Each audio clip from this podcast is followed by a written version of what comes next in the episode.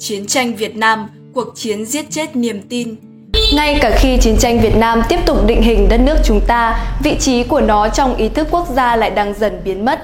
Khoảng 65% dân số Mỹ hiện dưới 45 tuổi và do đó họ không thể nhớ về cuộc chiến. Đó lại càng là những lý do khiến tất cả chúng ta phải nhớ về chiến tranh Việt Nam và hậu quả của nó đối với ngày nay. Hãy để nghĩa vụ quân sự chỉ là một trong nhiều cách để những người trẻ có thể phục vụ đất nước của họ phe bảo thủ và phe tự do sẽ học cách làm việc cùng nhau vì một sự nghiệp chung.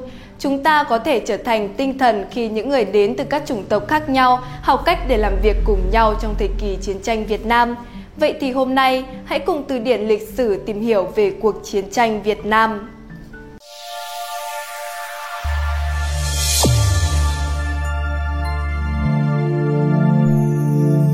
Mỹ không chỉ thua cuộc và trả giá bằng mạng sống của 58.000 thanh niên nam nữ, chiến tranh Việt Nam còn thay đổi chúng ta trên tư cách của một quốc gia theo nhiều cách tồi tệ hơn. Nó khiến chúng ta hoài nghi và mất lòng tin vào các thể chế, đặc biệt là vào chính phủ. Đối với nhiều người, nó đã xóa mờ một suy nghĩ, đã từng gần như là phổ quát rằng một phần của việc làm công dân Mỹ là phục vụ đất nước mình. Nhưng không phải mọi thứ về chiến tranh đều tiêu cực, Lịch sử đã chứng kiến cách mà các cuộc chiến tập hợp những người đàn ông trẻ tuổi từ nhiều sắc tộc và chủng tộc khác nhau và buộc họ phải tin tưởng lẫn nhau vì mạng sống của chính mình. Chính tình huống thử thách chủng tộc này đã đóng một vai trò lớn nhưng thường bị đánh giá thấp trong việc thay đổi nước Mỹ theo hướng tiến tới sự hòa nhập thực sự. Và ngay cả khi chiến tranh Việt Nam tiếp tục bình định đất nước chúng ta, vị trí của nó trong ý thức quốc gia lại đang dần biến mất – Khoảng 65% dân số Mỹ hiện dưới 45 tuổi và do đó họ không thể nhớ về cuộc chiến. Đó lại càng là những lý do khiến tất cả chúng ta phải nhớ về chiến tranh Việt Nam và hậu quả của nó đối với ngày nay. Chủ nghĩa hoài nghi, chiến tranh Việt Nam đã thay đổi chúng ta từ nhìn nhận chính trị.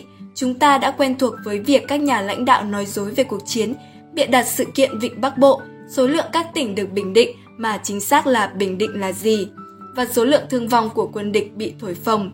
Người ta nói về khoảng trống tín nhiệm của Johnson, đây là cách nói lịch sự rằng Tổng thống đã nói dối, nhưng ở thời đó, khoảng trống tín nhiệm bị coi là bất thường và xấu xa. Đến cuối cuộc chiến, nó vẫn bị xem là xấu nhưng đã không còn bất thường nữa.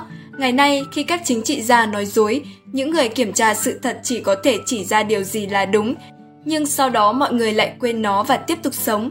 Chúng ta chuyển từ ngây thơ sang hoài nghi, người khác có thể lập luận rằng hai điều ấy đối lập, nhưng tôi nghĩ là không, vì ngây thơ anh có thể có nguy cơ vỡ mộng, đó là những gì xảy ra với tôi và nhiều người trong thế hệ tôi, nhưng sự hoài nghi thì ngăn cản anh từ khi bắt đầu. Nó khiến chúng ta xa lánh chính phủ, một từ mà ngày nay mang nghĩa vùng lầy quan liêu, nó đe dọa nền dân chủ bởi nó phá hủy ngay cả ý định mong muốn thay đổi của người dân. Anh không thể hoàn thành hệ thống đường cao tốc lớn nhất thế giới, xây dựng một số lượng các trường trung học và đại học công lập thông qua chương trình xã hội vĩ đại, chiến tranh trong một cuộc chiến lớn và đặt chân tới mặt trăng, những điều mà chúng ta đã làm được cùng lúc trong thập niên 1960 nếu anh hoài nghi về chính phủ và các chính trị gia. Về chủng tộc, Tổng thống Harry Truman từng ra lệnh hòa hợp sắc tộc trong quân đội vào năm 1948, điều khiến chiến tranh Việt Nam, binh lính thuộc nhiều chủng tộc đã cùng nhau phục vụ trong quân đội, nhưng việc đặt mọi người vào cùng một đơn vị rất khác so với việc khiến họ phải làm việc cùng nhau như một đơn vị. Ký ức của đất nước chúng ta về hòa nhập sắc tộc chủ yếu là những người dũng cảm trong phong trào dân quyền.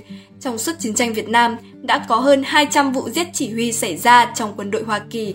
Các vụ việc được thực hiện bằng lựu đạn phân mảnh nên không thể xác định được kẻ giết người. Hầu như tất cả các vụ giết chỉ huy, ít nhất là khi thủ phạm bị bắt, đều có động cơ liên quan tới chủng tộc, Tuy nhiên, trải nghiệm phổ biến hơn trong cuộc chiến là sự hợp tác và tôn trọng. Những người da trắng nghe nhạc show vốn phổ biến với người da đen và những người da đen phải nghe nhạc đồng quê vốn phổ biến với người da trắng. Chúng tôi không sợ nhau và trải nghiệm thời chiến đã gắn bó với chúng tôi. Hàng trăm ngàn thanh niên trở về từ Việt Nam với những ý tưởng khác nhau về chủng tộc. Một số là tồi tệ hơn, nhưng phần lớn là tốt đẹp hơn. Nạn phân biệt chủng tộc đã không được giải quyết ở Việt Nam – nhưng tôi tin rằng đó là nơi mà đất nước chúng ta cuối cùng đã học được rằng tất cả chúng ta vẫn còn có thể chung sống. Về phục vụ, chiến tranh Việt Nam bắt đầu khi chế độ quân dịch kết thúc và Lầu Năm Góc tạo ra cái gọi là quân đội tình nguyện. Nhưng tôi không nghĩ thế, tôi gọi nó là quân đội tuyển dụng. Tình nguyện là những người vội vàng tới bưu điện để ghi danh đi lính sau khi chân châu cảng hoặc trung tâm thương mại thế giới bị đánh bom. còn tuyển dụng thì phức tạp hơn nhiều. Nếu những bất bình đẳng tiếp tục gia tăng, nỗi oán hận sẽ tăng lên cùng với đó. Nếu oán hận ngày càng gia tăng, sự chia rẽ giữa quân đội và dân thường vốn đã rộng sẽ càng rộng hơn. Đây là cách mà nền Cộng hòa sụp đổ, khi quân đội và một bộ phận người dân trung thành với người chỉ huy quân đội hơn là với đất nước của họ. Chúng ta cần trở lại với tinh thần của chế độ quân dịch và cách mà mọi người nhận thức về việc phục vụ cho đất nước của họ. Chế độ quân dịch được hầu hết mọi người xem xét theo cùng một cách, chúng ta nhìn nhận về thuế thu nhập. Tôi sẽ không đóng thuế nếu không có mối đe dọa ở tù. Hãy để nghĩa vụ quân sự chỉ là một trong nhiều cách để những người trẻ có thể phục vụ đất nước của họ. Phe bảo thủ và phe tự do sẽ học cách làm việc cùng nhau vì một sự nghiệp chung. Chúng ta có thể trở lại tinh thần khi những người đến từ các chủng tộc khác nhau học cách để làm việc cùng nhau trong thời kỳ chiến tranh Việt Nam.